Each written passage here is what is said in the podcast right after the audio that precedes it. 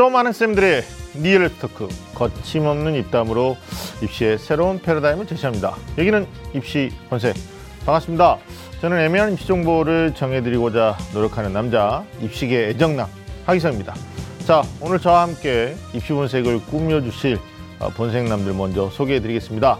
아, 입시 본색의 주제남이시죠. 변함없이 우리 윤신혁 선생님 나오셨습니다. 반갑습니다. 네, 안녕하세요. 입시본색의 주제남 일산대니고등학교 윤신혁입니다. 반갑습니다. 네, 변함없이라고 말했는데 네. 지난주보다는 좀 더 얼굴도 커지신 것 같고 요즘 네, 어떻게 제가 편안하세요? 네, 변화를 시도하고 있습니다. 어떻게 해요? 저 이렇게 살면서 한 번도 이렇게 머리를 길러가지고 묶어본 적이 없어가지고 네. 오늘 갑자기 좀 머리를 길러서 묶으면 어떨까라는 생각에 머리를 기르고 있다 보니까 네. 이렇게 머리카락이 점점 길어지다 보니까 머리가 커지는 그런 변화를 경험하고 있습니다. 아, 학교에서는 괜찮으신가요? 머리 기르셔도? 다들 좋아하지 않습니다. 아, 그러니까요. 반응을 좀 살피셔야 되는데. 자, 그리고 오늘 오랜만에 함께 해주실 본생남이시죠? 우리 조은 선생님 나오셨습니다. 반갑습니다. 반갑습니다. 네. 조은입니다. 반갑습니다. 잘 지내셨죠? 네, 잘 지냈습니다. 음. 큰 일이 터진 거 터진 것 같아요. 갑자기 연락이 와서 이렇게 그렇죠. 출연하고 보니까. 네, 그렇죠. 예. 하여튼 위급할 때마다 언제든지 네. 부르면 달려, 달려와 주시는. 네. 자, 오랜만에 뵙게 되니까 반가운데, 아, 우리 개인적인 반가움도 반가움이지만, 주제가 좀 무거워요. 또 네, 학부모님들이 굉장히 또 맞습니다. 예민한 상황도 있고, 그래서 좀 깔끔하게 사이다처럼, 네. 아, 음. 우리 좋은 생께서 좀 많은 이야기를 나눠주시지 않을까라는 생각하는데, 오늘 주제 어떻게 됩니까? 네, 지난 8월 17일 금요일이었죠. 금요일날 교육부가 그동안 우리가 1년 동안 기다렸던 2022학년도 대학 입학 제도 개편 방향 및 고교 교육 혁신 방안을 발표했습니다. 사실 1년 유예된 발표에서 네. 모두 다 기다렸다기보다는 어떤 결과로 발표가 될까를 몹시 음. 어, 좀 초조한 마음으로 그 걱정 걱정스러운 반. 마음으로 네. 우리가 모두 주목했었던 그런 발표입니다. 그런데 음. 발표 아마 결과 다 보셔서 아시겠지만 음. 사실 그 첨예하게 대립하는 어느 쪽 도 서운하게 하지 않은 발표였다. 그러면서 동시에 어느 쪽도 웃게 하진 않았다. 네. 뭐 이런 발표로 이해가 됩니다. 음. 어, 어쨌든 입시 정책에 대한 발표는 서운하게 났지만 어, 우리 교육도 그다음에 네. 입시도 계속되기 때문에 네. 우리가 이런 것들 고민하고 또 대안을 제시하는 걸 멈출 수는 없습니다. 그래서 네. 오늘 오늘 그다음에 다음 주 2회에 걸쳐서 네. 2022 대입 개편 방안 분석과 전망 음. 그리고 더불어서 대비법까지 같이 이야기해 보도록 하겠습니다. 네, 뭐 공교육 또는 사교육까지 뭐 또는 대학 또 학부모 또 중3 학생들 모르겠습니다. 학생들 아직 많이 모르니까요. 네. 아, 이번 개편 방안에 대해서 말씀하신 것처럼 초미의 관심사인데 어, 어떻습니까? 고등학교에 계신 또 윤신 선생님 또 우리 대학에 계신 조은 선생님 두 분이 또 전망하는 2022학년도의 대입 개편 또 전망하기 전에 분석도 좀 해야 되거든요. 네네. 예, 그래서 오늘 좀 저희들이 음. 어, 실제로 중3 학부모님들이 기본적으로 아셔야 되는 내용에서부터 또 네. 예측되는 여러 가지 변수들까지 네. 예, 네. 한번 얘기를 나눠보도록 하겠습니다. 본격적으로 입시 본색 시작해 보겠습니다. 꽉 막힌 입시 전략부터 수준별 입시 정보까지 매주 금요일 밤 입시 본색이 입시의 모든 것을 알려드리겠습니다. 입시라면 좀 안다는 쌤들의 real 입시 talk 입시 본색. 본색!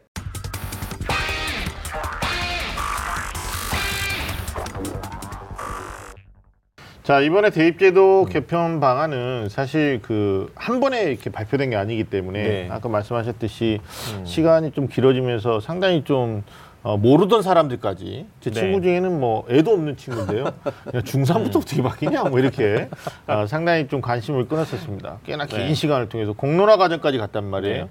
하청에 하청까지 줘서 어, 돈도 엄청 많이 들었습니다. 그렇죠. 네, 좀뭐 네. 20억 네. 네. 이렇게 길게 공론화 과정을 거쳤는데 과연 어떤 결론이 나고 또 어- 언제 결론이 날지 다들 궁금했단 말이죠. 음. 근데 참 만만치 않습니다 지금. 그러니까 네. 그 제가 서두에도 말씀드렸는데 결국은 누구도 만족시키지 못했다. 음. 그래서 보면 정치권에서도 보면 음. 이 여당은 뚜렷한 비전을 제시 못했다. 교육부 장관 사퇴해라. 음. 어, 야당은 비용은 많이 들었는데 음. 결과가 없다. 교육부 장관 사퇴해라. 이러고 있단 말이에요. 누가 책임지고 네네. 사퇴하는 것이 문제가 아니라 네. 뭐 이게 교과서적인 발언이긴 하는데 음. 교육은 백년지대계라고 하지 않습니까? 네. 근데 현재 중학교 3학년 1년을 기다렸단 말이에요. 네. 근데 뭐 중학교 3학년도 문제지만 고등학교 1학년 친구들은 교과 과정 바뀌고 이제 수능은 그렇죠. 음. 어, 기존 수능으로 해서 우리는 뭐냐? 뭐 건국이를 우리가 가장 음. 불쌍한 거 아니냐 그랬더니 이번 발표를 보더니 야 나왔다 우리가 1년 빨리 태어나기 잘했다 뭐 이러면서 지금 반응들이 여러 가지가 있는데 일단 음. 개편 방안에 대해서 우리 조은 쌤부터 어떻게 평가하시는지 말씀해 주시죠. 저도 이제 8월 17일 날 이제 발표를 한다고 그래서 네. 사실 네. 예전에 그 신문에 가판 제도 있을 때 음. 가판이 나오는 걸 기다렸듯이 사실 좀 기다렸습니다. 네. 그리고 사실 이제 그 교육부의 발표 자료의 핵심 키워드가 뭘까 이렇게 음. 보니까 어, 크게 이제 눈에 띄는 게 있어요. 네. 보니까 이제 이번 개- 대입제도 개편 방안의 가장 큰 핵심이 학생 중심이다, 네. 단순하다, 음. 공정하다. 요세 네네. 가지가 있고요. 네. 그 밑에 보면은 국민 수기, 그다음에 네네. 국민의 어떤 중심의 수기와 공론화라는 키워드가 있습니다. 네. 그래서 저는 이제 어떤 생각이 드냐면 일단 학생 중심 그리고 단순 공정. 네. 이제 단순 공정은 이미 문재인 정부가 이제 대학 입시 개편의 가장 키워드로 단순하고 공정한 입시 제도를 만들겠다라고 이제 이미 음. 피력을 했었기 때문에 네. 당연히 이제 그렇게 갈 줄 알았는데 네. 학생 중심을 넣어놨어요. 네. 네. 근데 이게 제가 생각해 보니까 이걸 읽다 보니까요. 음. 하나는 조금 이제 노력을 한 것 같습니다. 음. 공정에 대한 부분을 굉장히 신경을 쓴 것 같아요. 네. 문제는 단순하지가 않아요. 너무 더 신경하니까 이게 복잡해졌어요. 단순하지가 않고 네. 과연 이게 학생 중심일까? 음. 음. 그러니까 서- 학생의 선택권을 보장하는 측면에서 여러 가지 것을 만들어 놨는데 네. 네. 이게 과연 학생의 선택일까라고 생각하면 저는 그건 이제 아니라고 생각합니다. 네. 그 분명한 이유는 뭐냐면 음. 이게 이해 당사자가 학생 하나면은 상관이 음. 없는데 지금 입시를 둘러싸고 이해 당사자가 너무 많거든요. 네. 네. 근데 실제로 이 시장을 우리가 봤을 때 가장 이제 영향을 줄 수 있는 게 어디냐 보면 결국 이제 대학이 어떤 의사결정을 할 것이냐에 대한 부분입니다. 그러면 대학이 어떤 의사결정을 하느냐에 따라서 선택이라고 하는 것은 학생이 선택하는 게 아니라 그렇죠. 어떻게 보면 이게 대학이 선택할 수 있다는 말이에요. 네. 그러게 되면 학생의 선택권은 좁아들면서 학생은 음. 굉장히 복잡한 구조 속으로 갈 수밖에 없는 구조이기 때문에 네. 그런 의미에서 보면 아까 이야기한 것처럼 음, 이제 음. 국민의 수기, 국민 중심의 이제 수기를 음. 거쳤단 말이에요. 네. 문제는 뭐냐면 그러다 보니까 온 국민이 다 관심이 있는 거예요. 지금 네네. 이 문제가. 음. 그러면 이 온 국민이 관심이 있어서 그러면 모든 국민들이 이렇게 많은 음. 관심 속에서 정말 음. 큰 어떤 수기 과정 그러니까는 어, 생각의 음. 끝에서 나온 결론이라고 생각하면 네. 어떻게 보면 이게 굉장히 좋은 제도지만 네. 결국은 이것이 아, 음. 자칫 잘못하면 굉장히 우리가 생각하는 거하고는 전혀 다른 방향으로 갈수 네. 있다라고 이제 저는 음. 결론 지을 수밖에 없고 네. 그런 의미에서 이미 언론들도 이제 많은 발표를 했지만 네. 실제로 제가 여러 가지 이 방안을 보더라도 복잡해요. 그러니까 네. 경우의 수가 너무 많이 생긴다는 거예요. 네. 음. 그러면 결국은 단순하지도 않고 네. 결국 음. 학생의 선택권도 굉장히 제한될 수밖에 없다. 저는 이렇게 생각이 됩니다. 단순하지 않다라는 말씀은 저희가 오늘 좀 차차 네네. 아주 디테일하게 어. 아, 모르고 계실 것 같은 교육부에 우리가 조금 더 힌트를 좀 드리는 차원에서라도 좀 말씀을 음. 드려보도록 하겠고요. 저 음. 공교육에 계신 우리 윤신혁 선생님 어떻게 평가하십니까? 네, 저는 이제 그 조은 선생님 상당 부분 그 아주 차근차근 설명을 다 해주셨는데, 네.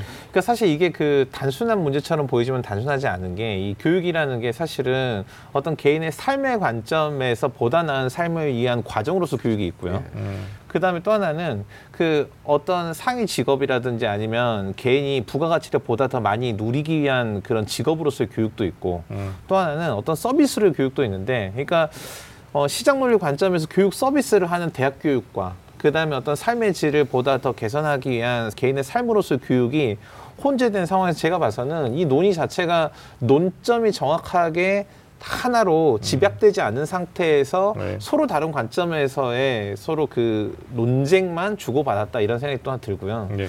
또 하나는 이 사실은 저는 이게 이 교육이라는 문제가 특히 이제 발표 자료에는 대입 제도 개선이라는 이 정책에 대한 결정을 이 국민들 눈높이에서 해보겠다 이런 것도 있었지만 음. 그 뒤에 보면은 이 고교 교육이라는 것이 갖고 있는 국가 교육으로서의 고교 교육의 어떤 방향도 우리가 한번 제시해보겠다 네네네. 이런 것도 상당히 기본적인 본질적인 문제 의식으로 있었거든요. 네. 그러면 사실 이런 것을 어떤 숙이라고 표현은 했지만 어떤 우리 현재 우리 사회가 가지고 있는 의사결정 시스템으로서의 다수결이라든지 아니면 다수 의견의 수렴이라는 과정을 통해서 과연 결정할 수 있을까라는 음. 네네. 그런 의문도 들었어요. 쉽게 얘기하면 음. 어떤 이해관계를 다수결로 결정할 수 있는데 네. 어떤 가치나 아니면 진리의 문제를 다수결로 결정할 수 있는가 네. 이런 본질적으로 어, 이런 이것도 좀 생각이 들었고요. 그다음에 사실 그 아까 좋은 좋은 생 말씀하셨던 것처럼 교육부의 이제 발표 사항에는 들어있지 않았지만 음. 계속 얘기되는 게 있었거든요. 교육부 차관이 나와서 할 때마다 음. 이번 발표는 국민의 눈높이에서 이루어졌다. 그러면 이제 묻고 싶은 게 있어요. 그렇다면 교육부의 눈높이는 뭐냐? 음. 어. 어, 이런 생각도 좀 들어서요. 네.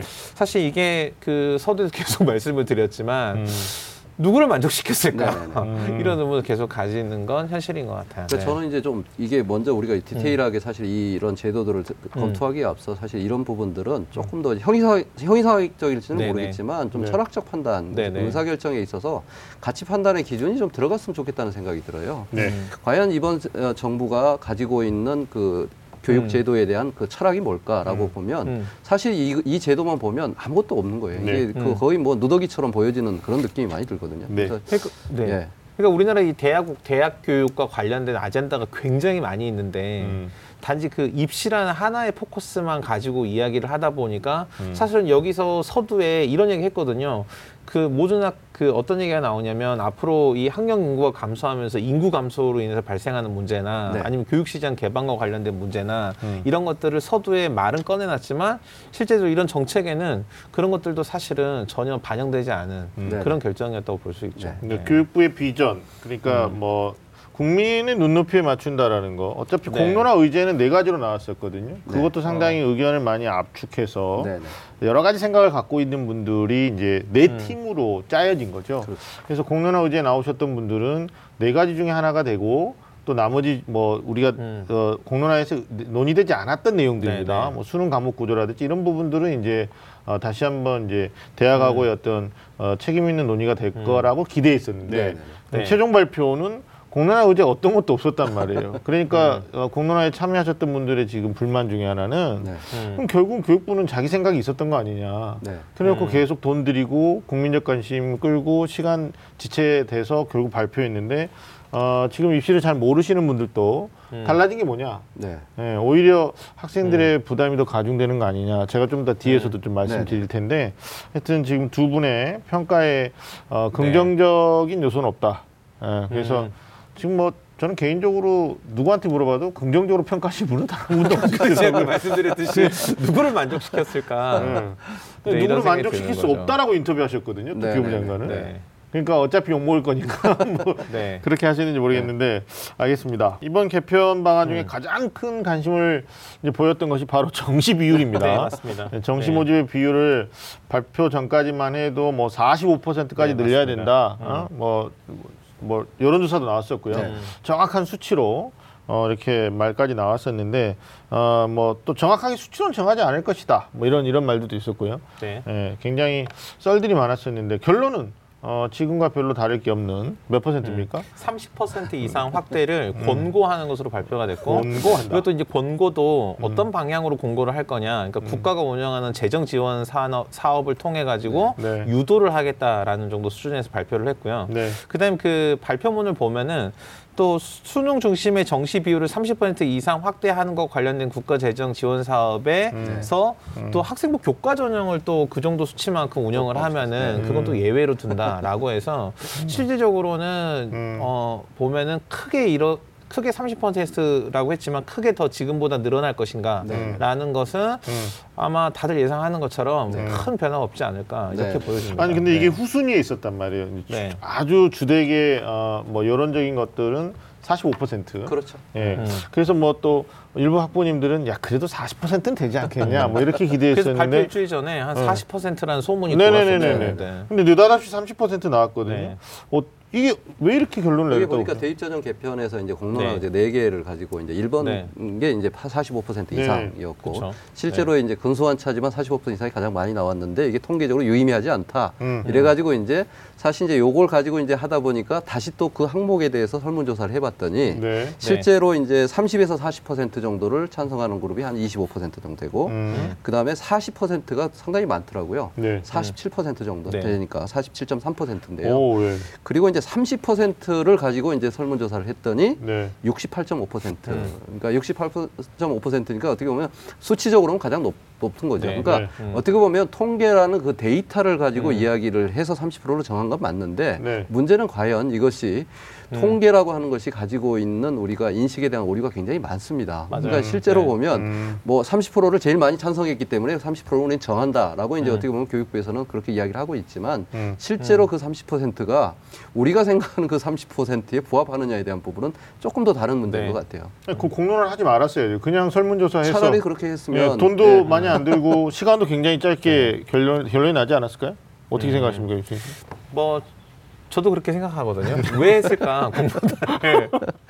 그래서 저는 이제 네. 백보 양보 해가지고 네. 그때 정권 초기에 어, 여러 가지 정치적인 그런 쟁점들과 맞물려 가지고 네. 음. 결정을 섣부르게 발표할 수 없어서 음. 이런 일년의 유예를 두고 또 이걸 수기하는 과정을 거쳤을까 이렇게 네. 저는 좀 생각을 하거든요. 네. 아니 근데 지금도 2019학년도 현 고등학교 3학년 기준으로 보면요. 네. 네. 정시 모집의 선발 비율이 40%가 넘어가는 대학들도 있어요. 네, 네, 음. 그렇죠. 근데 그들 대학한테 그럼 너희들 30%대로 다운시켜라. 그건 아니죠. 그렇게 하면 네, 네. 돈을 좀 지원해주겠다. 이렇게 오해할 수도 있다라는 네, 네. 거죠. 음. 그래서 일부 학부님들은 어차피 수시 모집에 육회 지원을 하고 네. 복수학교 가는 학생들이 있기 때문에 만만치 않은 인원이 정시로 이월되고 있다. 네, 그렇죠. 음. 그러면 실제로 모 대학 가보면 뭐 정시 모집 비율이 45% 넘어가는 대학이 있었기 때문에 네. 이제 공론화우제 1번을 주장하셨던 분들은 45로 딱 못을 박으면 네. 음. 2월 인원까지 했을 때 평균적으로 50% 넘어가지 않겠냐. 네네. 그러면 고등학교 진학해서 학생부가 폭망한 학생들 네. 아니면 철이 늦게 든 학생들이 좀 뒤늦게 역전이 가능한 정시 전형에 대해서 절반의 좀 어떤 그 기대치를 음. 갖게 하는 네네. 뭐 이런 이제 논리로 접근했던 네네. 건데 네. 네. 다시 30% 네. 이렇게 되니까 음. 뭐 실망을 금치 못하는 분도 많은 거고 또 어느 한쪽에 만족을 못 시켜준다고 그랬는데 또 일부에서는 이제 수시에 대한 학대 그대로 음. 또 고소하자라고 주장하시는 분들이 있으니까 네, 네, 네. 네. 이게 참 문제인 것 같아요. 그러니까 어떻게 음. 보면 공론화에서 비율 가지고 얘기했던 것 같아요. 네. 계속 뭐 정시 비율, 수시 비율, 학종을 어떻게 할 네. 거냐 이렇게 하다 보니까 거기 뭐 어, 벽을 깨뚫고 나오지는 못하는 뭐 네. 이런 이제 음. 느낌이 좀 들고 있는데 근데 우리가 알겠습니다. 지금 여기서 좀 봐야 될 게요. 네. 사실은 이런 대입 전형 구조의 개편을 보면서 이제 음. 그 굉장히 인식의 오류가 좀 생, 있는데요. 네. 여전히 우리는 그 서울 시내 주요 대학 중심으로 이걸 음. 풀고 있다는 거죠. 그렇죠. 예를 들어서 네. 지금 대입 전형 개편에서 보세요. 네. 온격 대학, 산업 대학, 전문대 지금 다 빠졌단 말이에요. 네. 그다음에 지금 아까 말씀하신 것처럼 이미 정시 구조를 40% 이상 가지고 있는 음. 그 학교들은 훨씬 많습니다. 그러니까요. 그리고 실제로 학생부 교과 전형을 30%로 만약에 인정을 한다 그러면 음. 그 부분도 거의 대부분 대학이 거의 다 네, 포함돼 있는. 거거든요. 그럼 서울 시내 주요 대학만 가지고 사실 이 대입 전형 제도를 개편하는 음. 꼴밖에 안 되거든요. 음. 음. 그러다 보니까 여기에 이제 무리수가 이제 생기는 거죠. 음. 그래서 이제 그 어, 며칠 전에 또 보니까는 또 포스텍이 음. 어, 네. 그 부분에 대해서 강하게 수 지금 반. 예, 네. 반기를 좀 들었는데 네. 또 음. 포항공대 입장에서 보면 상당히 좀 자기들로서는 왜냐하면 음. 그 이공계 특수목적대 같은 경우는 이미 이제 그 관련 법령이 사실 교육부하고는 또 관계 없는 대학들이잖아요. 카이스트나 유니스트 네. 같은 경우는 그러다 보니까 이제. 딱 보니까 음. 음. 포스텍만 해당되는데 지금 포스텍 같은 경우가 320명 전원을 지금 네. 100% 지금 학생부 종합전형을. 선발하고 있는데 네. 이 구조가 하루 아침에 완성된 건 아니거든요. 음. 네. 이게 그 부분을 다시 뒤집으려다 보니까 음. 사실 이게 생각보다 결정하기가 네. 어렵다. 그래서 몇몇 대학이 이렇게 한정하는 부분들이 있기 때문에 근데 네. 이걸 너무 전체적으로 가다 보니까 이게 상당히 음. 이걸 가지고 우리가 평가하기는 굉장히 좀 네. 쉽지 않다 이렇게 보여집니다. 또 이어서 그럼 대학들은 어, 이게 선발 비율에 대해서 앞으로 어떻게 그 자세를 잡아 나갈 것인가에 대한 예측도 한번 해봐야 되는데 그렇죠. 어떻게 될까요? 뭐 지원금 부분 때문에 또 과거에 수시를 갖다가 학대하면 유도책으로 네. 지원금 얘기를 했던 시절이 엊그저께 같습니다만 네, 근데 정시를- 그동안 그 재정 지원 사업을 가지고 이제 음. 대학 그 정부에서 컨트롤하고자 하는 그런 입시 정책 그 입시 제도 중에 대표적인 노술 전형 네. 같은 네. 경우가 있었거든요. 근데 그래서 상당히 그 전국에 있는 대학들 중에서 이제 중상위권 대학들 중에서는 상당히 영향력이 있어서 어떤 반응을 보였는데 최상위권 대학들은 노술 전형을 전통적으로 유지하는 대학들은 일정 수를 줄이긴 했지만 음. 어떤 중요성에 있어서 그 중요성을 그냥 그 포기하지 않고 지금도 네. 유지가 되고 있거든요. 네. 그래서 기존의 그 노술 전형을 이 국가가 나서 가지고 축소하려고 하거나 없애려고 했을 때 그 과정으로 미뤄 보면 음. 이게 뭐 50%, 40%이라는 파격적인 이런 비율이 아닌 이상은 음. 30%라면 아까 말씀하신 것처럼 교과 전형이라든지 이런 것들과 이렇게 호환하는 시스템 예. 네. 네. 그다음에 뭐 다른 조금 뭐 덜 받지 뭐 이런 것도 가능할 것 같고요. 그래서 음, 제가 볼 때는 최상위권 아까 말씀하셨던 서울 소재 주요 대학들은 무반응이거나 소극적 대처를 할 것으로 생각이 되고요. 네. 네. 그다음에 중위권 정도의 대학은 여기에 맞춰 가지고 네. 뭔가 판을 짜려고 하지 않을까 이렇게 생각하고 있습니다. 네. 네. 네. 아니 근데 이제 정시는 30%까지 이상을 좀 이제 유도하겠다 했는데 음. 문제는 수시 모집에 대한 가이드라인은 없어요. 네, 네. 그리고 아까 말씀하셨듯이 서울의 주요 대학은 교과형 선발하지 않습니다. 네, 네. 음. 아, 그 말은 눈에 우리가 입시 분석 얘기하고 있고 또 시청하시는 학부모님들이 옳, 옳은 얘기하고 있다라고 이제 현장에서 평가를 해주시는데 내신을 믿지 않는 거죠. 왜냐하면 등급 단순한 등급을 가지고 전국에 동점자가 얼마나 많겠습니까? 네. 그렇다 보니까 뭐 요즘에 유출 문제도 있고요. 뭐 강남에서도 큰 사건이 있지 않았습니까? 네, 네, 그렇죠. 그러다 보니까 결국은 상위권 대학은 또는 주요 대학들은 이제 종합 평가라고 해서 네. 어, 교과 외에 학생이 전공 의지와 관련된 네. 여러 가지 비교과 활동들을 종합적으로 평가하는 학종 이렇게 돼 있는데 뭐 이러면 이제 논술 폐지는 국정과제에 들어가고 어, 점진적으로 폐지하는 수순 그건 대학하고 논의해 보겠다 네, 네. 이랬으니까 네. 당장 적성은 폐지하겠다고 했고요. 그렇죠. 네, 네. 네. 뭐 가천대가 제일 많이 천 명 이상을 뽑고 있는데 뭐 가천대 입장에서 보면 우리도 그럼 논술을 봐야 되냐 뭐 이제 이런 고민도 할 수. 있는데 네. 저는 걱정인 게 정시 비율을 30% 이상을 유도하겠다가 문제가 아니고요. 네. 그러면 나머지 70%를 대학이 어떻게 뽑을 거냐. 그렇죠. 그럼 이럴 수 있어요. 뭐 지금 현재 어, 서울대, 고려대, 뭐 아까도 포항공대 잠깐 얘기하셨는데 뭐 경희대, 이하여대 등이 지금 30%를 밑도는 대학으로 네, 네, 그렇죠. 나오고 있는데 그럼 정시를 그냥 30%에 일단 약속을 지키는 것처럼 보여주면서 포스텍은 이제 별개의 네, 문제인데 네, 네. 음. 수시가 70%가 되는데 그렇죠. 네. 그러면 이제 그게 다 학종이 됐을 때 네. 어, 음. 약간 이제 밀당이 되겠지만 네, 예, 이것도 음. 상당한 혼란이 야기될 네. 수 있다라는 거죠. 네. 지금 이제 시기적으로 8월 네. 어, 셋째 주입니다. 다음 주 마지막 주인데 음. 고등학교 3학년 학생들은 수시 접수 때문에 정신이 없거든요. 네, 네. 음. 근데 어, 저는 매년마다 느끼는 건데 갈수록 학생들이 수능 공부 안 해요. 음. 예, 수능 공부 안 하고 아마 8월 달에 마- 8월 31일이죠. 네, 네. 학교생활 기록부 구성이 완료되면 음. 교실은 뭐 지금부터 붕괴가 돼 있고 네, 예, 음. 그렇게 되면 학생들이 학력이 어떻게 될 것이냐 이런 문제들도 있기 때문에 사실 교육부가 비전을 가지고 그냥 정시 비율 30%만 얘기했을 것이 아니라 네, 네. 수시에서도 뭐 아까 공정성 관련된 뭐 학생부 네. 종합 전형에 대해서 네. 여러 가지 칼을 댔긴 됐는데 네, 네. 음. 그냥 저는 그것도 좀좀 이따 뒤에 가서 우리가 좀 얘기를 하겠지만 네. 그러니까 사실 예. 그게 처음에 이 대입제도 개편과 관련된 논의의 출발점이 학생부 종합 전형이 가지고 있는 문제점이었거든요. 그렇죠, 그렇죠. 근데 실제로 결론은 정시 전형을 몇 퍼센트로 할 네. 것인가로 결론이 나서 네, 좀 이상한 거죠. 우문을 던졌다고 우답을 주는 형태가 돼버린 게 그러니까 아닌가 이런 생각도 네. 좀 들어요. 네. 예, 좀더 뒤에서 우리가 출제 범위에 대한 음. 얘기도 하겠지만 결과적으로 지금 현재 나오고 있는 건 학생 중심의 제도적 기회를 하겠다, 부담을 안 해주겠다, 네, 네. 또 선택권의 기회를 확대시켜주겠다 음. 해서 나온 게 정시 30% 이상인데 입시를 좀 아는 학부모님들은요. 네. 특히 이제 둘째나 셋째를 경험하신 네. 분들은 그냥 웃기고 계시네 뭐 이런 표정이에요. 아니 이게 음. 나중에 결국은 소위 이제 우리가 이런 말 하잖아요. 칼자를 누가 갖고 있느냐. 네. 음. 아, 우리 좋은 선생님이 잠깐 얘기해 네. 주셨는데 대학에 계시니까 네. 누가 갖고 있습니까 이거? 결국 이제 대학의 입시 관계자들이 정책을 결정을 하고 요강을 만드는 것부터 시작하는 거죠. 사실 네. 요강이 만들어져야지 시장이 반응하는 거거든요. 근데 네. 음. 요강 없이 사실은 어떻게 보면 모집 요강이라고 하는 것이 이제 하나의 뭐 상수가 되든 독립본서든 음. 결국은 학부모들의 선택이나 학생들의 선택은 거의 종속 변수거든요. 네. 그러니까 실제로 이 부분에 대한 것을 우리가 음. 착각하면 안 되는 게 음. 학생의 선택권을 보장한 게 아니고요. 네. 음. 대학이 다양한 선택을 하게끔 만들어준 거하고 똑같습니다. 그렇죠. 그 말은 음. 뭐냐면 결국은 학부모들은 대학이 어떤 요강을 만드느냐, 어떤 음. 요강의 조합을 만드느냐에 따라서 그것을 선택할 때그 네. 선택적 조합이 많아지면 많아질수록 음. 헷갈리기 시작하면서 선택이 많아지면 굉장히 그 부분에 대한 선택 결정하는 게 더 어렵다는 거죠. 네. 그래서 저는 그런 생각이 들어요. 음. 야, 이, 지금 얼마 전에 그 돌아가신 그존 내시 있잖아요. 네. 이 경제학자 그, 음. 그 소위 말하는 이제 내시의 그 균형점을 찾는 이 게임 이론인데 음. 음. 그 존 내시가 한국에 와도 대학 입시의 이 구조를 결정하는 거 어렵, 어려울 것 같아요. 네, 결국은 상대성을 가지고 있는 상대적인 어떤 그 음. 있단 말이에요. 그게 학생들끼리의 경쟁 구조가 아니라 네. 결국은 대학과 학생들의 경쟁하는 그 이런 구조거든요. 이 구조, 네. 입시 구조는 결국은 네. 대학이 어떤 선택을 하느냐에 따라서 학생들이 거기 따라갈 수밖에 없는 시장입니다. 네. 물론 하나의 변수는 있어요. 왜냐하면 2022 전형이 전형에 있어서의 변수가 앞으로 이제 몇 년이 안 남았지만 사실은 지금 현재 우리가 이제 2019학년도 전형과 다른 것이 음. 학생 수가 현저하게 네, 줄기 맞아요. 때문에 네, 네. 결국 이제 시장 구조로 보면 음. 지금까지는 흔히 말하는 이제 seller's market이었다면 음. 이제는 바이어스 마켓이 되거든요. 음. 그래서 만약에 대학들이 지금처럼 요강을 자기 입맛대로 만들어 가지고 학생들이 선택하게 해주느냐에 대한 부분은 변수는 있습니다. 음. 그렇지만 현재 구조로 본다면 여전히 학생의 선택권은 제한이 되고 대학의 선택의 조합에 따라서 학생이 따라갈 수밖에 없는 구조이기 때문에 네. 이 부분에 대해서는 굉장히 좀 어, 그 우리 교육부가 이야기하는 것처럼 음, 학생 중심은 아닌 것 같다 이런 아니, 생각이 듭니다. 저는 네. 학생 중심이 아니라고 생각하는 네. 게 지금 당장 중3학부모님들이 주변에 굉장히 많으세요. 네. 네, 네. 예, 뭐, 제 뭐, 연령대가 이제 공개되는 그런 음. 과정인데, 당장 뭘 하시냐면, 우리나라 입시가 이제 결국은 대학이 칼자루 갖고 음. 있는데, 네.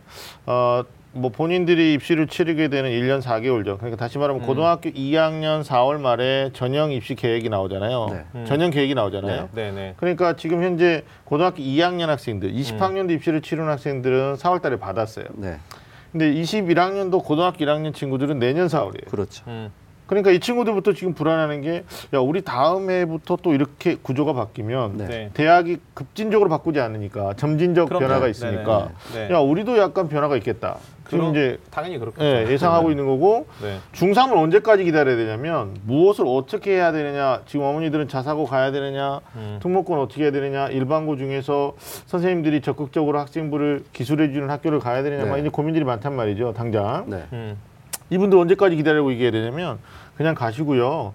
고등학교 2학년 4월까지 기본에 충실하세요. 이렇게 말할 수가 없다는 거죠. 네네. 자, 우리 입시본색도 그런 언론적인 얘기를 하려고 하는 게 아니지. 않습니까? 그러니까 결국은 예측을 해봐야 되는데 어, 음. 포스텍은 일단 가장 강력하게 어, 뭐 반기를 들고 나오는 입장인 네, 거고. 네. 어, 서울대 포함해서 아까 수치가 정시 비중이 좀 네. 낮았던 어, 고려대 경희대 이하여대가 이제 포함된다고 그랬는데 음. 어때요? 윤신 선생님 보시기에 이분들은 30% 이상을 받아들일 가능성이 높은 겁니까?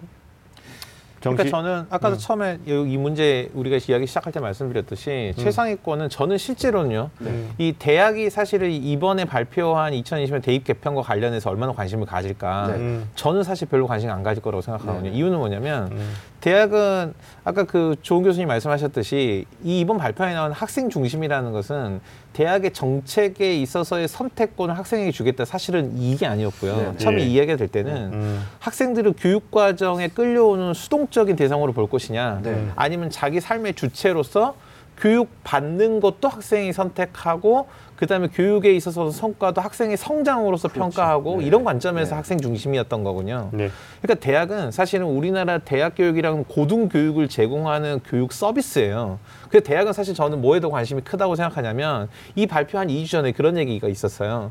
지금 학령 인구 감소와 관련해 가지고 2021년이 되면 음. 현재 대입 정원이 어, 대학 정원이 48만 3천 명 정도 되는데 음. 2021년도가 되면은 38개 대학 정도가 신입생 모집 한 명도 모두 폐교할 것이다. 그렇죠. 음. 그래서 오히려 마이너스 한 5만 6천 명 정도가 될 것이다라고 예상을 했는데 그러면 이 논리를 아까 통계 함정이라고 말씀하셨는데 이걸 생각해 보면 스폰지에 물이 스며들듯이 천천히 그럼 우리나라 대학은 위기를 맞이하겠군이라고 생각하는데 혹시 난파선의 이론, 난파선 이론 들어보셨나요? 음. 못 들어보셨을 거예요. 제가 지금 만든 이론인데 아니 난파선은 알고 있다니. 사람들이 네. 타고 있는 난파선을 생각해 보면요. 네. 어느 지점에 구멍이 나가지고 배가 가라앉기 시작하면은 네, 네. 사람들이 모두 그 자리에 서서 배가 천천히 가라앉는 게 아니라 음. 구멍이 났다라고 인지하는 순간 모두 다 한 곳으로 몰려서 순식간에 뒤집어지는 거죠. 네, 네, 네. 음. 그러니까 실제로 대학이 갖고 있는 위기는 네. 구멍이 난 난파선하고 비슷한 상황이에요. 왜냐하면 네. 시장 논리의 관점에서 네, 봤을 네, 때. 네. 네. 그러면 보세요. 국가가 나서 가지고 대학이 제공할 수 있는 대학 교육의 상품을 네. 모두 다 공정하고 간단하게 네. 똑같이 만들어. 이렇게 주문을 하면 네. 음. 사실은 교육의 내용은 다르면 되지 않아 이렇게 반론을 할 수 있지만 음. 사실은 대학 교육의 시작은 어떤 학생을 선발하는지에서부터 출발하거든요. 네. 그래야지 선발된 인원에 맞는 교육 서비스를 제공을 하니까 음. 그러면 입시 제도부터 똑같이 만들어 놓고 공정하고 단순하게 해놓고 경, 차별화된 경쟁력 있는 각각의 교육 기대하기 어려워요. 네. 그래서 사실은 대학에서 어떤 입학 정책을 수립하는 대학의 이해 당사자로서의 정책 결정자들은 이번 개편에 얼마나 반응해 줄까 네. 전 뜨겁지 않을 거라고 생각해요. 저는 이제 윤철 쌤 말에 100% 공감하는 게 대학이 정시 모집으로 선발된 학생들에 대해서 음. 결국 이제 어 공급과 수요인데요. 네. 아니면 이렇게 좀 편하기 좀 그렇습니다만 학생들이 우리가 저기 입시본색에서 또 상담받고 대학가자의 많은 입학사정관들이 방송에 출연해서 은연 중에 하는 말 중에 하나가 학종은 충성도 높은 학생이 온다. 네네네. 네. 아, 학생부 종합전형은 그 학과에 대한 전망과 비전을 뚜렷하게 설계해서 오는 학생들이기 때문에 네. 적어도 중간에 이탈하거나 반수를 계획하거나 후배들을 회책하거나 네. 이렇지 않는다. 근데 정시로 들어온 학생들은 일단 눈높이가 좀 높았는데 네. 결과가 여의치 않았으니까 이제 발을 담그는 거잖아요. 네네. 그래서 우리 정시로 오는 학생들을 별로 선호하지 않는다라는 게 어떻게 보면 이제 거의 공론화됐어요. 네네. 그러니까 결국은 30% 이상 거기다 맞출 가능성이 없죠. 그래 좋아 30% 정도. 네네. 그리고 나머지 70% 가지고 음. 상위권은 교과형을 안 뽑을 거고요. 네네. 결국 이제 학생부 종합 그대로 가는 겁니다. 엄밀히 네. 따지면. 네네. 예. 그리고 논술 전형이 사라지기 때문에 만약에 없어진다면 점진적으로 음. 폐지가 된다면 어, 염려가 되는 것은 학생부 전형, 학생부 종합 전형이 더 비대해지는 네네. 대학도 나올 수 있다고 보는 거거든요. 조 선생님 어떻게 보십니까? 저도 그 100% 동감합니다. 그 네네. 왜 그러냐면요. 사실은 학생부 종합 전형 이전에 우리가 입학사정관제 전형이 있었고 네. 사실은 그 부분에서는 정부가 촉매 역할을 했어요. 입학사정으로 가자. 음. 네. 학생부 종합 전형으로 가자 했지만 결국은 반응한 건 시장이 반응한 거거든요. 그래서 네네. 시장이 반응하면서 최상위권 대학을 중심으로 해가지고 어, 일단은 좋은 학생들을 빨리 뽑아가자. 빨리, 음. 빨리 뽑는데 이- 있어서의 평가의 구조는 굳이 수능을 보지 않더라도 뽑을 수 있겠다라는 생각이 드는 순간 뽑기 시작했던 거고요. 음. 아이들도 마찬가지거든요. 3학년 아이들이 11월 셋째 주 목요일까지 갈 생각을 안- 없는 거예요. 아유, 빨리 자기가 어떻게 보면 선정이 돼가지고 끝나는 것을 학생들은 원할 수밖에 없는 구조거든요. 음, 네네. 그러니까 굉장히 이건 자연스러운 어떤 그 프로세스에 의해서 움직여지는 네. 과정이었기 때문에 네. 이게 단순히 정부의 대입 정책이 잘못돼가지고 또는 음. 대입 정책에 어떻게 보면 사생아처럼 나온 게 아니라 네. 음. 시장이 자연스럽게 반응해서 맞아요. 나온. 현상이거든요. 네. 근데 이것을 거대한 흐름을 이렇게 거슬러 가는 것이 생각보다 쉽지 않다는 거예요. 네. 그 말은 네. 뭐냐? 음. 적어도 몇 년간은 또 시행착오를 겪을 수밖에 네, 없다라는 겁니다. 그래서 제가 볼 때는 대학들도 아까 지금 우리 윤시영 선생님 말, 말씀하신 것처럼 기본적으로 그렇게 큰 모험을 하면서까지 뭐 음. 큰 변화를 그렇게 거- 겪지는 절대 않, 않을 거라고 그래서 생각합니다. 한간에 네네. 떠도는 얘기가 한강에? 어, 한간에 한간에. 예. 뭐 지금 정권이 언제까지냐? 어, 몇 년까지 집권이냐? 그럼 결국 그 다음 정권에게 넘어가는 거고 네. 그 다음 정권에서 어떻게 입시를 바꾸는가를 기대해야 되는 구조라고 하셨는데 저는 음. 가장 염려되는 게 학생들의 선택권. 네. 글쎄요, 학생들의 이중고, 삼중고는 더해지지 않을까. 왜냐하면 두 번째 꼭지가 네. 수능 최장력 기준에 대한 대학의 자율권 보장이었어요. 보장이란 말을 하지 않았지만 대학의 자율에 맡긴다. 맡기겠다. 음. 네. 그러면 전 정권에서는 수시 모집에서는 가능한 수능 체제를 적용하지 말아달라. 그렇죠. 네, 이걸 네. 가지고 또 유도했단 말이에요. 네, 네. 음, 음. 근데 지금은 거의 음. 괜찮아. 너희들에게 맡길게. 이렇게 네. 되면 음. 결국은 학종, 학생부 종합전형에서도 수능 체제를 갖다가 적용하는 대학이 증가할 가능성도 있다는 거예요. 네, 네, 네. 그럼 학생들은 음. 상위권 대학을 위해서 내신도 해야 되고 비교과도 해야 되고 결국 나중에 자기소개서나 서류를 챙겨야 되고요. 네. 또 동시에 수능 체제를 위해서 수능까지 공부해야 돼요. 네. 뭐 이런 이제 어, 사이클링이 이루어지게 되는데 좀 이따 뒤에서 우리가 좀 그건 살펴보도록 네. 하겠고요. 수능 얘기 자세히 나왔으니까 그러면 정시 선발 비율 확대된 거랑 마찬가지로 어, 절대 평가다 상대 평가다 이것도 말이 네. 많았거든요. 네. 음, 근데 주요 과목은 국어 수학 상대 평가를 유지하고요. 탐구까지요. 네. 그다음에 기존의 영어하고 어, 수능. 영어죠. 한국사 어, 절대 평가에서 이번에 이제 제2 외국어 제2 예, 외국어, 절대 한국어 평가로 네. 네. 그거는 맞다고 봐요. 왜냐하면 특정 네, 과목이 네. 너무 많이. 몰려가지고 네. 아랍어가 아니라 뭐 그분이 오셔야 되는 과목이었기 때문에 네. 학생들이 요행을 바라는 입시로 가는 거는 좀 바람직하지. 않았다 이렇게 보는데 문제는 출제 범위에서 빠질 거라고 생각했던 게 지금 문과, 네. 이과 상관없이 또 예체능 상관없이 국어, 영어 시험지는 똑같습니다. 네네네. 음. 근데 이교시 수학이 아, 문과 네. 수험생이냐, 인문과정을 가는 학생이냐, 나영, 네네. 자연과정을 가는 학생이냐, 음. 가영이요. 네. 그러니까 통합됐다고 하지만 그러니까 소위 말하는 교과서는 어, 네. 개정교육 과정에 의해서 통합이 맞죠. 네. 통합사회 통합각 하는 거고. 네. 근데 이제 수능에서는 문이과의 구분이 있어야 된다라고 했는데 이제 이게 어떻게 되냐면 음. 공통 과목하고 선택 과목 체제로 바뀌는 거잖아요. 네네. 그렇죠. 그러면 수학 원, 투가 공통 과목이고 네. 음. 한글 통계하고 미적분하고 또 뭡니까? 기하가, 기하가 네. 빠진 줄 알았는데 들어왔단 네. 말이에요. 이거부터 좀 얘기를 해야 되는데 저는 음. 이제 조은 선생님도 입시를 많이 경험하셨으니까 예전에 이산 수학이라고 있었어요. 네네. 음. 기억나시는지 모르겠는데 표준 점수 제도로 네. 바뀌고 네네. 이과생이 선택할 수 있는 수학 시험지가 두 개였단 말이에요. 네. 음. 근데 어느 순간 이산 수학이 역사 속에 사라졌어요. 네. 음. 왜 사라졌느냐? 표준 점수 제도는 상대평가니까요. 네. 응시론이 많고 적느냐도 문제지만 어, 시험지의 난이도가 예. 음. 다르게 출제되면 누구는 이익을 바- 받고 누구는 네네. 불이익을 당하는 이런 문제가 생겼단 말이에요. 근데 이번에도 여전히 입시계에서는 예상하는 게 아마 기하하고 한유통계하고 음. 미적분 중에서 뭐 중하위권 대학은 알아서 하세요 선택 이렇게 네. 하겠죠. 네. 근데 어떻게 될까요? 상위권 대학들은 또 아까도 대학이 칼자를 갖고 있다고 그랬는데 네네. 그렇죠. 과목을 지정할 과목을 수. 지정하거나 네네. 혹은 가산점 형태로 또 가지 네네, 않겠습니까? 맞아요. 네네. 어떻게 보십니까? 선생님? 그럼 이제 한국사 서울대학 네. 선택처럼 이제 네. 그런 식으로 이제 가겠죠. 음. 사실은 이제 상위권인 대학일수록 네네. 네, 그게 이게 참 재밌는 게요. 네, 음. 원래 기아가 지금 2015 개정교육 과정에 가면 이게 진로 네네, 선택 과목에. 네. 들어가기 때문에 사실은 수능에 가서는 안 될 건데 음.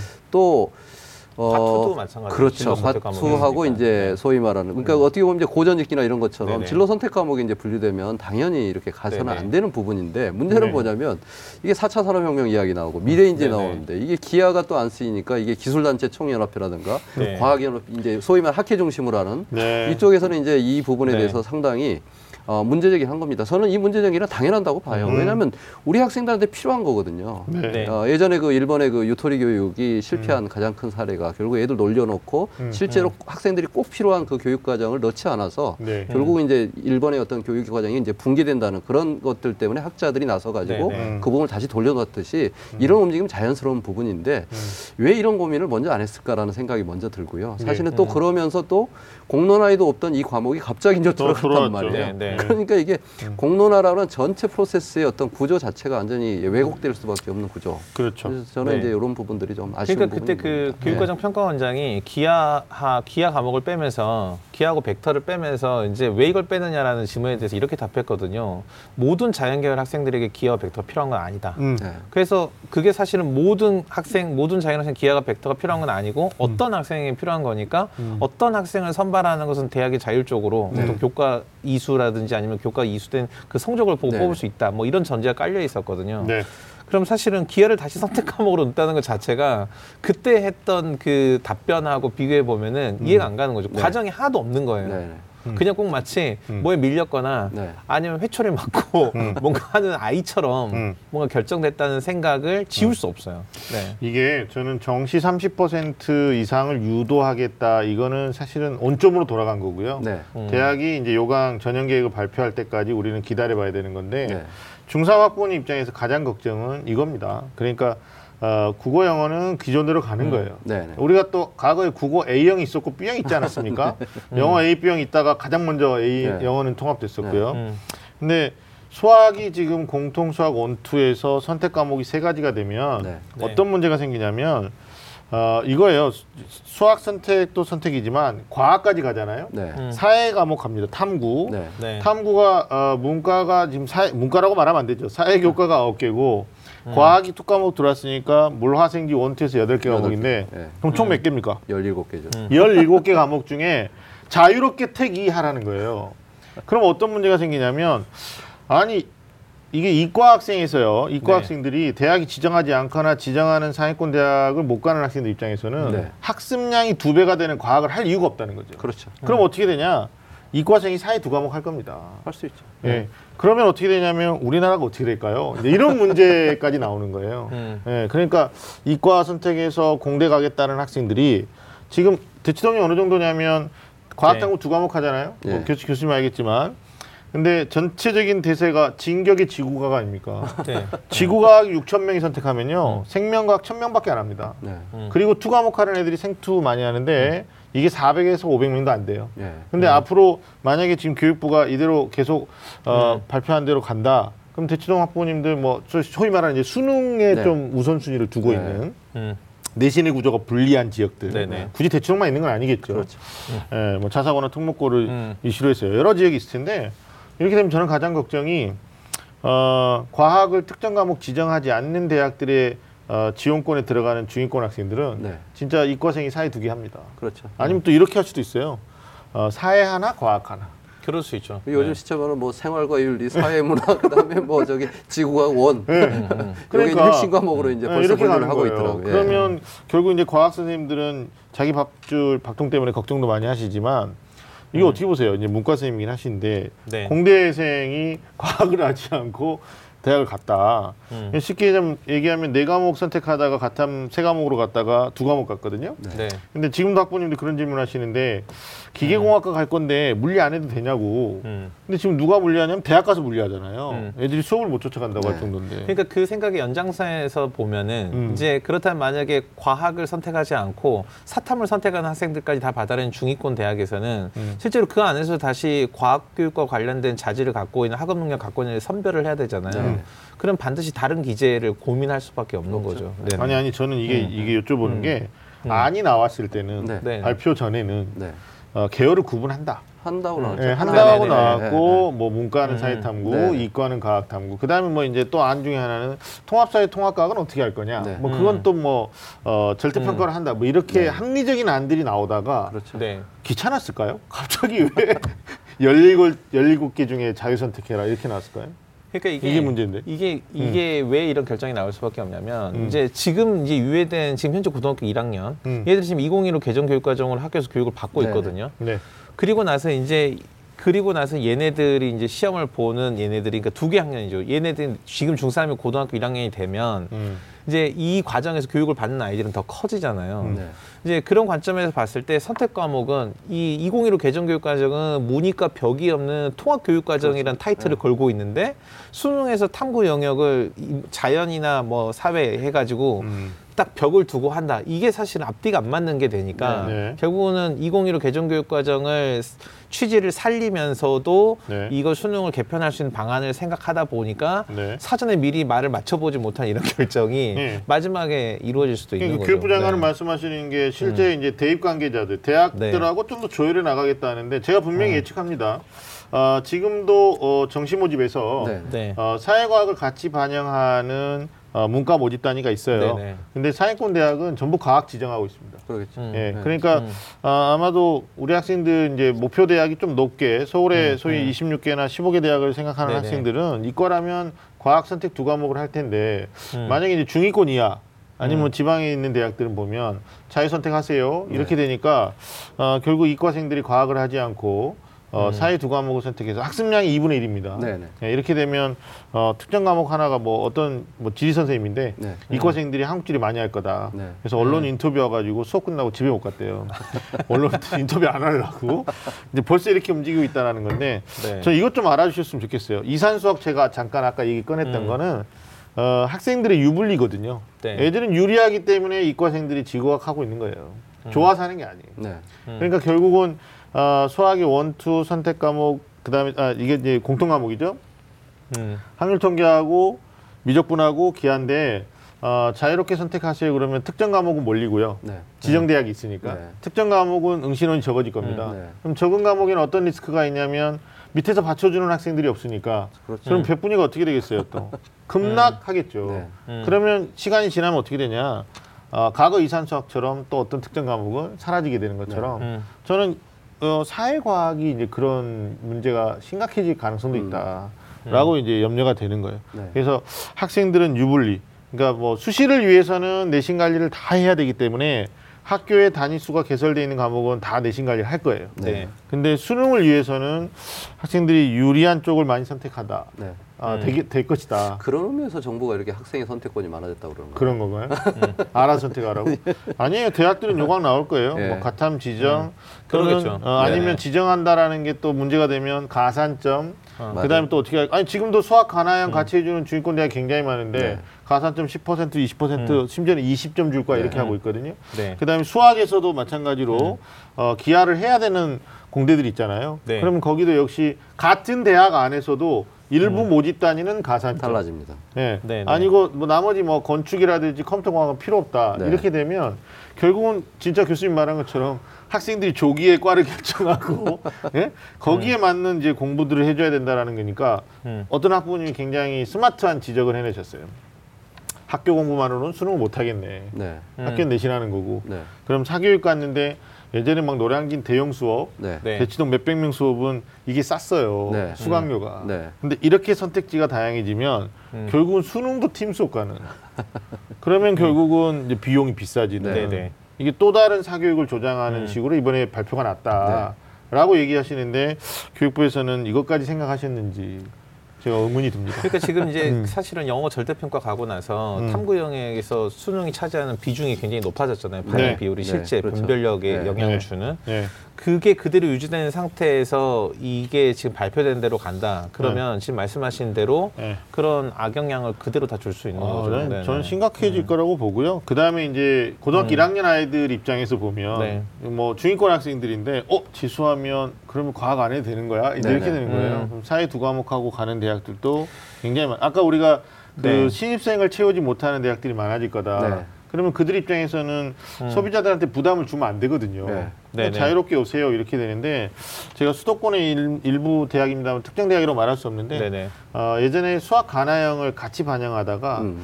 사회과학까지 같이 반영했던. 거예요. 그러니까 교차 지원이라는 걸 해서 네. 문과 공부를 했던 인문계 음. 학생이 건축학과에 앉아 있는 거예요.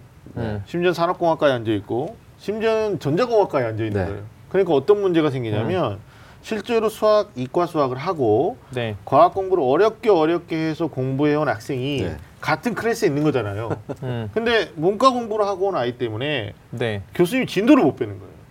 음. 그러니까 결국 고스란히 피해를 누가 받느냐? 음. 어렵게 공부했던 학생이 그 과에서 전공을 음. 못하는 이제 불상사가 생기는 건데 교육부는 여기까지 생각하지 않은 것 같아요. 네. 그러니까 음. 학생의 선택권이니까 교육과정 안에서 자유롭게 네. 선택 이건 좀 음. 더 한번 재고를 해봐야 되지 않을까라는 네. 생각이 음. 듭니다. 자, 어, 얘기할 게 많아서 괴리가 있어요. 네네. 엄청나. 네네. 자, EBS 연계율 축소 방안 우리가 좀 네. 이번 시간에 마지막으로 좀 얘기를 나눌 텐데요. 네. 70%에서 50%로 축소. 네. 원래는 연계하지 않는 안 네. 맞죠? 또 네. 있었죠. 네. 뭐 있어요? 연계하지 않겠다. 네. 아니면 이제 그런 축소 소문도 있었어요 네. 한강에서. 아니 아니 한간이 아니라 교육부에서 안을 발표할 때 첫 네네. 번째가 연계하지 않는 안 네. 네. 아니면 연계 비율을 줄이는 네네. 안 네. 네. 이랬는데 줄이면서 지금 몇 퍼센트냐면 50%. 50%. 네. 그러니까 이게 참 애매해요. 음. EBS만 매달릴 수도 없고 음. EBS를 버리고 갈 수도 없고 네. 어 이거 이중 부담이 될 수도 있다는 의견이 있는데 윤先생 어떻게 보십니까? 저도 저도 약간 우려가 좀 큰 편이거든요. 음. 일단은 그 50% 전체적으로 축소하거나 전 EBS 연계가 그동안 가지고 가져다 줬던 공교육의 영향력을 생각을 해보면 폐해가 훨씬 컸다고 생각해요. 음. 그러니까 학생들한테 수능에 대한 부담을 줄여준다라는 포장은 했지만 실제로는 수능 공부는 EBS로 학교 내시는 따로 이렇게 돼버리는 결과가 됐거든요. 네. 근데 이제 그 70% 50% 축소한다고 하면서도 또 연계 방식에 있어도 간접 연계라고 해서 음. 그대로 가져다가 내는 지문이라든지 자료를 그대로 가져다 네. 내는 게 아니라 음. 그와 유사한 또는 그 앞뒤를 내겠다 뭐 이렇게 됐단 말이에요. 음. 그렇게 되면은 실제로 EBS 교재를 버릴 수 없으면서도 집중할 수도 없는 거죠. 네네. 음. 그러니까 실제로는 자기 공부를 따로 우물을 파고 그리고 이 EBS라는 우물도 결국은 다 들여다봐야 되니까 네. 실제로 학생들한테는 삼중고가 되고 음. 그러면 아까 말씀하신 것처럼 음. 사교육에 영향을 어떻게 줄 것인가라는 네. 관점에서 보면 100% EBS 교재를 따로 다루는 그런 강좌들이 네. 굉장히 많이 생겨나고 학생들이 수강을 하겠죠. 당연히 네. 사교육의 비중이 더 커지는 거 아닙니까? 네. 선생님. 이게 저 이것도 역시 이제 그 정시 30% 비율을 결정하는 구조가. 똑같다고 보는데요. 확실하게 없애든지 맞아요. 확실하게 네네. 70%를 그냥 계속 밀고. 가든지 해야 되는데 음. 이 50%가 애매한 거예요. 50%는 다 기본은 다 가져가는 거예요. 그러면 음. EBS 교재를 버릴 사람이 과연 있을까? 없죠. 없는 거예요. 그래서 그 예전에 네. 한 번은 수능 관련해서는 저는 EBS 연계가 음. 정점이 저는 문제은행이라고 생각을 네네. 했거든요. 결국은 EBS 다루지 않는 문제나 난- 유형이나 이런 것들 출제하지 않고 문제은행식으로 가면 음. 실제로는 교과서랑 EBS, EBS 교재란 이 두 가지만 가지고 학생들이 이 기초 학업에 대한 학력에 대한 이런 공부를 하면 된다 이렇게 생각을 했는데 네. 이거 이제 50%면 반반이야. 선택은 너희 몫이야. 뭐 이런 결과로 보여지거든요. 저는 네. 이것도 있다고 봐요. 그러니까 결국은 지금 대한민국이 어떻게 음. 가고 있냐면 내신이 분리해서 정시를 네. 준비해야 되는 수능 준비 학생과 네, 네. 음. 아니면 내신과 학생부 종합 전형을 위해서 내신 중심으로 공부해야 되는 학생으로 지금 거의 이혼화됐다라고 해도 네. 과언이 아닐 정도거든요. 네, 네. 그러니까 결국은 선택지가 딱 두 개 중에 하나로 가는 건데 과거의 지방 학생들은 음. 어, 수시 안 되면 정시로라도 가야 된다. 네, 네. 그다음에 최장력 기준이라는 게 많이 있었기 때문에 네, 네. 그냥 수능을 마지막까지 했었거든요. 네네. 아 저는 올해 들으면서 작년하고 또 다르고요. 네. 재작년하고 또 다른 음. 게 내신이 1.7, 1.8 정도 되는 전교권 학생인데 네. 모의고사가 4, 5사 나옵니다. 음. 음. 엄마들은 안 믿어. 아이 설마 선생님 저분이 좀 과장을 하시네 음, 이러는데 네. 있어요. 실제 네네. 팩트예요. 그렇죠. 음. 예, 이렇게 되니까 결국은 학생들 입장에서 이제 소비자예요. 네. 음. EBS 70%든 50%든 수능 공부 안 하는 학생들은 관심이 없어요. 네. 음. 예, 그리고 지방학교 선생님들 죄송합니다. 팩트니까요. 네. 실제 수능에 몰입하는 학생들이 한 클래스 몇 명 안 되기 때문에 뭐 음. EBS 70이나 50에 대해서는 거의 관심 없어요. 네. 그럼 음. 누가 지금 관심이 있느냐? 수능 공부를 해야 되는 집단. 네. 음. 예, 재수생 포함해서요. 음. 네. 이 친구들 입장에서는 어 20%가 빠졌네. 그럼 남은 이, 이 빠져나간 20%를 뭘로 채워야 되지? 당연히 사교육으로. 사교육이 또 네. 팽창하겠네. 네. 라는 얘기를 한다는 거고요. 이미 일부 학원에서는 현수막 찍은 것 같아요. 마이너스 20 우리가 채워주겠다. 뭐 이런 식으로. 그러니까 저는 네. 이거 어떤 생각이 들었냐면 네. 이게 이 발표하고 나서 교육부가 그랬거든요. 어, 우리가 찾아가는 입시 설명해서 천천히 네네. 잘 알려줄게라고 했는데 네. 교육부는 선언을 했는데 실제로 발빠르게 움직이는 건 사교육 시장이었어요. 네네. 그러니까 뭘 던져봤는데 좋아하는 게 누구냐를 보면 먼저 움직이는 게 누구냐를 보면 누구를 위한 정책인가가 사실은 보이잖아요. 네. 근데 이번 발표를 던지고 나서 사교육 시장은 설명을 하더라고요, 바로. 네. 하죠. 네. 그리고 바로 새로운 상품을 궁금해하시니까. 바로, 바로 새로운 상품을 준비를 네, 하더라고요. 네. 아니 저는 걱정이. 그거예요. 그러니까 어떤 교육 철학을 가지고 네. 저희가 지금 하고 있는 이런 작업들처럼 뭐 긍정적인 작용과 또 부정적인 작용 여러 네. 가지가 있을 거라고 보는. 건데 거기에서 혼선을 빚을 수밖에 없는 학부모 입장에서는 올바른 판단을 해야 되거든요. 음. 근데 문제는 설명회를 주최 주관하는 이해관계자들이 네. 자기네들의 목적에 부합하는 얘기를 지나치게 강조한다는 거죠. 네네. 그러니까 객관적으로 딱 중립해서 이렇게 될 수도 있고 이렇게 음. 될 수도 있다. 근데 어느 한쪽으로 확 몰아갑니다. 네네. 마치 그, 그 이단 종교의 부흥회를 보는 듯한 음. 그런 느낌이. 저도 이제 설명회 하는 강사 입장에서 참 중립을 지키려고 노력을 많이 하거든요. 네네. 네. 그러니까 결국은 학부님들 어떻게 하셔야 되냐. 우리가 뭐 결론을 맺어드린 건 아니지만 음. 중3이다. 네. 고등학교 1학년 올라가잖아요. 네. 근데 사실 중학교 때 공부 안 했으니까 고등학교 때 열심히 할 거예요. 이런 학부모도 있고요. 네네. 중학교 때 안 했는데 고등학교 가서 하겠어요. 이런 학부모도 있고요. 예. 지금까지 안 했으니까 지금부터 하면 잘할 거예요. 이런 학부모도 음. 있단 말이죠. 근데 자식에 대한 기대치는 뭐 그 어떤 것과도 비교할 수가 없는 건데 입시가 너무 복잡하고 다양하다 보니까 이제는 중심을 제대로 못 잡고 음. 어, 공교육보다 더 빠르게 움직이는 사교육. 그러나 그 사교육이 다 나쁘다는 게 아니라 음. 어느 한쪽 방향으로 너무 편향돼서 네. 음. 학부모님 불안을 조성하거나 불안을 조성하거나 아니면 잘못된 선택의 길로 유도하게끔 하는 것도 있을 수 있다는 거죠. 네. 그래서 음. 지금 중3 학부모님들은 제가 뭐 우리가 1, 2부로 나눠서 하는데 네. 2022학년도 개편 방안 분석과 전망에서 중심을 잘 잡아야 된다라는 걸 저는 좀 말씀드리고 싶어요. 네네. 음. 예. 좀 어떻습니까? 우리 조은 선생님하고 윤석 선생님도 우리 지금 일부 좀 마무리해야 되는데 네. 오늘 지금 네네. 지금 나눴던 얘기입니다. 정시 비율이나 아니면 선택 과목들에 관련된 얘기들인데 네. 뭐 이거 마무리 지면서 학부님들한테 좀 하실 말씀 주시죠. 근데 저는 이제 그런 생각이에요. 이 음. 발표가 나면서 음. 제가 고향이 저기 이제 이, 저 조기로 유명한 법성포 영광인데요. 음. 예전에 어렸을 때 보면 조기가 막 잡히는 철이 되면 네네. 파시가 열리잖아요. 네. 음. 그러면 이제 서- 엄청나게 많은 사람들이 큰 장이 선다고 그러는데 네. 요 발표 딱 보, 면서 야 입시에 아주 엄청난 큰 장이 섰겠구나라는 네, 생각이 그렇죠. 드는 게 결국 음. 우리가 사교육만을 비난할 수 없는 부분이 네. 사교육의 생존 본능이 작용할 수밖에 없거든요. 그러니까 이제 학령 인구는 줄면서 잘 그런 부분에서 네. 보면 음. 굉장히 중요한 마케팅의 도구, 마케팅의 계기를 주- 제시한 건 사실입니다. 그러면 음. 정부가 또는 교육부가 그걸 의도했던 의도치 않았던 간에 음. 어찌됐건 반응은 어, 이쪽에서 원하는 방향은 다른 방향으로 갈 수밖에 없는 구조거든요. 음, 예. 그러면 그러면 그 중심에 있는 우리 현재 중학교 3학년 아이들 음. 그리고 학부모들은 그럼 어떤 어떤 스탠스를 가져야 되느냐? 음. 사실 이 부분은 따지고 보면 변한 게 없는 거예요. 음. 근본적인 변화는 없어요. 그 결국은 뭐냐면 자기 중심을 가지고 갈 수밖에 없는데 이 자기 중심을 잡는다는 게 생각보다 쉽지 않다는 거죠. 그렇죠. 끊임없이 계속 이것을 건들기 때문에. 음. 그래서 이 부분에 대해서 정말로 그 이 교육 과정에 대한 팩트 중심으로 해서 설명을 정확하게 해 줘야 되는 부분이 네. 중요하고요. 네. 또 그것을 하나의 마케팅 도구로 삼아 가지고 이것을 계속해서 이게 후킹한다고 그러는데 네. 그렇게 하는 것들이 없어져야 되는데 네. 사실은 그것을 우리가 통제할 수 있는 장치가 없다는 겁니다. 그게 네. 저는 음. 제일 이제 그 불안하고 어떻게 보면 이번 제도 네. 개편의 어떤 여러 가지 것들이 음. 어찌됐건 공론화를 너무 했다라는 거죠. 그러니까 음. 관심이 없던 국민들 모든 사람들이 대학 입시 구조로 가져가면서 어떻게 보면 음. 이 하나의 파시처럼 큰 장을 만들어 놔버렸기 때문에 네. 그런 부분에서 어쩔 수 없이 부정적인 외부 효과가 나올 수밖에 없다. 저는 이런 생각이 듭니다. 네. 네. 우리 윤 선생님 또 붙인 말씀 주시죠. 그러니까 저는 그 사교육 말씀하셨는데 저는 이제 공교육에 있는 그런 교사의 입장에서 사교육이 없어져야 된다라고 생각하지 않아요. 음. 왜냐하면 우리 사회가 모든 사람에게 다양한 기회가 보장이 되고 개인의 네. 특별한 노력이 인정되는 사회잖아요. 음. 그러면 이런 시장에서 사교육에 종사해서 생업을 유지하고 있는 사람의 삶도 보장이 돼야 되고 음. 개인이 사교육을 선택해서 어떤 특별한 노력을 하는 것도 인정돼야 되죠. 네. 근데 문제는 뭐냐면 국가가 전 국민을 대상으로 그것도 한 명의 낙오자 없이 삶을 포기한 사람 없이 모두 다 자신의 행복을 추구하는 권리라는 관점에서 받은 이 교육에 음. 이 시스템의 판을 짜면서 음. 그런 누구에게나 정해진 이 교육 말고 음. 누구나 사교육을 받아야 되는 상황에 놓이게 한다 그러면 음. 이 정책에 문제가 있다고 생각을 하고요. 네.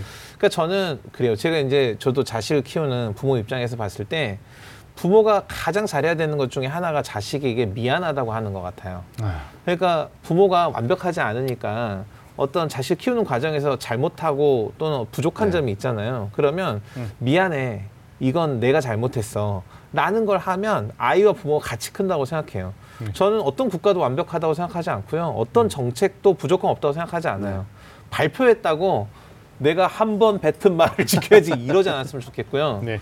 부족한 점이 있고 네. 개선해야 될 점이 있으면 음. 공론화를 해서 했든 누굴 데려와서 했든 어떤 전문가가 했든 문제가 있다면 지속적으로 개선하고 음흠. 용기 있게 미안하다 잘못했다 이런 것도 좀 필요하다고 생각하고요. 네. 예. 그다음에 우리 학부모님들과 그다음에 우리 학생들 지금 이제 특히 이제 중학교 3학년 이런 학생들이 만약 이 방송을 보고 이런 이야기를 들을 수 있는 기회가 있다고 하면 음.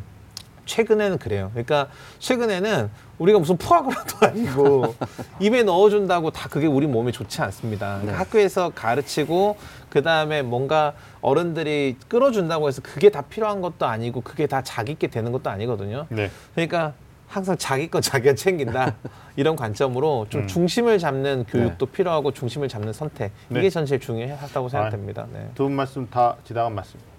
아, 제가 갑자기 네. 불현듯 든 생각인데요. 뭐 입시 본색의 제작진과 같이 의견을 같이 한 건 아니고 어, 이게 참신하다고 해야 될지는 모르겠습니다만 공론화가 오래 진행됐잖아요. 네. 네. 그러면 결국은 칼자루 가지고 있는 대학도 어, 음. 안을 가지고 고민을 많이 했을 거다라는 네. 생각이 들어요. 21학년도 현재 고등학교 1학년 학생들한테는 미안한 얘기가 될 수는 있는데 저는 현재 중학교 3학년 교육부 이 방법 어, 이번에 개편 방안에 대해서 대학들이 3년 예고 좀 미리 했으면 좋겠습니다. 네. 올해 가기 음. 전에 어, 9월, 10월 글쎄 네. 모르겠습니다. 수시 모집 치르고 정시 모집 치르기 때문에 바쁘실 텐데 적어도 우리는 정시에 몇 퍼센트 뽑겠다. 그다음에 음. 지금 수능이 선택 과목으로 가는데 네. 어, 너희들 고등학교 올라가기 전에 중학교 3학년 때부터 미리 또 선행이라는 걸 하지 않습니까? 네. 미리 음. 학습을. 그러니까 너희들한테 우리 대학은 기하를 지정하든지 아니면 선택 음. 과목 중에서 어떻게 가산점을 주든지 이걸 좀. 미리 해야 음. 된다고 봐요. 근데 대학은 자율권에게 주는 게 아니라 어, 이번에 발표하신 교육부께서 아 우리가 깜빡했는데 이거 안 했다. 라고 다시 한번 인터뷰를 하시든지 하셔가지고요. 진짜 중3한테는 이거 미리 발표 안 해주시면 네.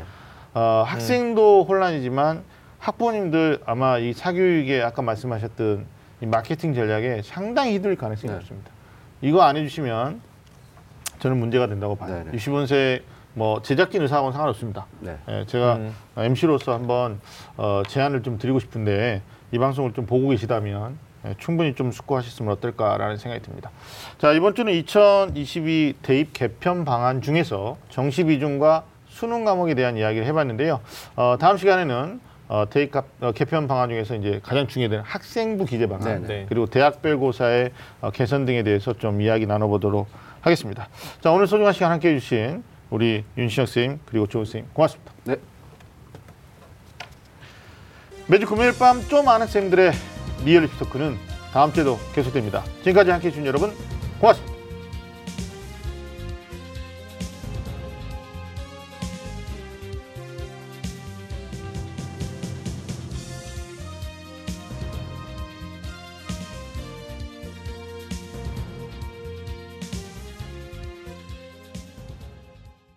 오늘 방송 좋았나요?